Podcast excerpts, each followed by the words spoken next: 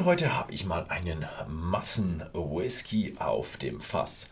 Und zwar den Justerini und Brooks. Mehr bekannt als JB.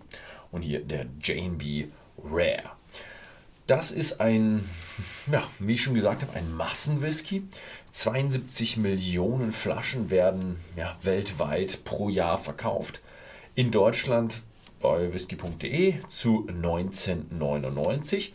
Und ja, Millionen Leute können sich nicht. Nein, ähm, es ist einfach ein, ja, ein Einsteigerpreis-Whisky. Also er ist recht preiswert und auch sehr viel im Supermarkt vertreten. Und viele Leute ja, finden, das, finden ihn von der Qualität her für den Preis gut. Sonst würden sie ihn nicht kaufen. Ja. Ähm, er ist auch ausgezeichnet worden, wenn man hier so vorne drauf schaut. Ähm, ich habe jetzt die andere Kamera nicht an, aber hier oben ist sogar ein, ja, ein, ich will mal sagen, ein royales Siegel, also ein, ein, ein vom englischen Königshaus oder britischen Königshaus. Äh, by appointment to Her Majesty the Queen, Wine Merchants Justerini and Brooks Ltd, St. James Street, London, England.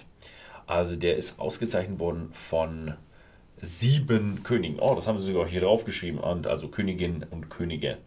George III., George IV., Queen Victoria, George V., William IV., Edward VII. und George VI. haben den uh, und the Prince of Wales, okay, and, her, and his late Royal Highness, the Prince of Wales. Okay. Ja. Also es ist auch in der Literflasche, also es ist so ein bisschen, ja, der Whisky mit mehr drin, weil einfach, es ist ein Trinkwhisky, muss man dazu sagen. Es ist einfach ein, ein Whisky, der ist gemacht, um getrunken zu werden. Man hat es schon gesehen, Schraubverschluss, sehr schnell auf zu, aber eigentlich relativ gut. Also auch ein keiner, der jetzt ja, ewig gelagert werden will, der wird auch nicht wirklich irgendwie Sammlerwert haben oder sowas. Also es geht alles an ihm vorbei. Es geht hier eigentlich nur um ja, den preiswerten Genuss. Mhm. Und merkt man schon so, ja, leicht, süß und leicht. So ein bisschen so die vergorenen Früchte. Mhm. Mhm. Ja, ist halt Einsteigerpreis, süß und leicht. Ich bleib dabei. Mehr habe ich jetzt gerade nicht. Mhm. Ja kann ich euch jetzt nicht belügen, da ist jetzt nicht so viel mehr drin. Könnte man irgendwo noch. Na, das ist. Das ist jetzt Wunschdenken. Nee, das, das sage ich jetzt nicht.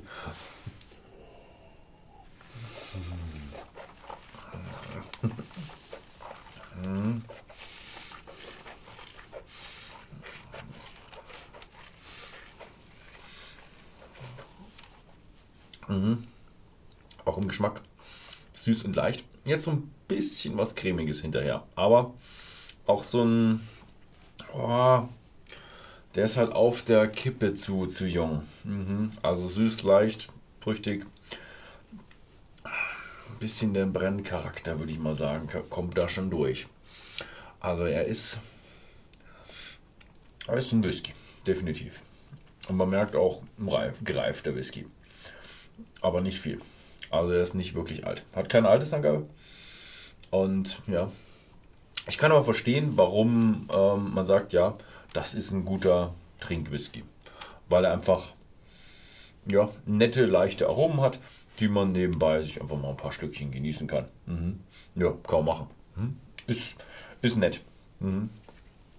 Ja. Ähm, 1999, wie gesagt, einer für das kleine Portemonnaie.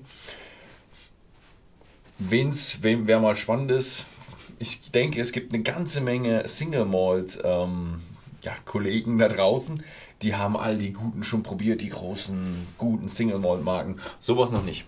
Bin ich aber auch immer wieder der Fan von, wenn man sich sagt, okay, ich probiere mal einen, der wirklich am unteren Ende ist, wo man sagt, okay, der ist wirklich preiswert und dann schaut man mal.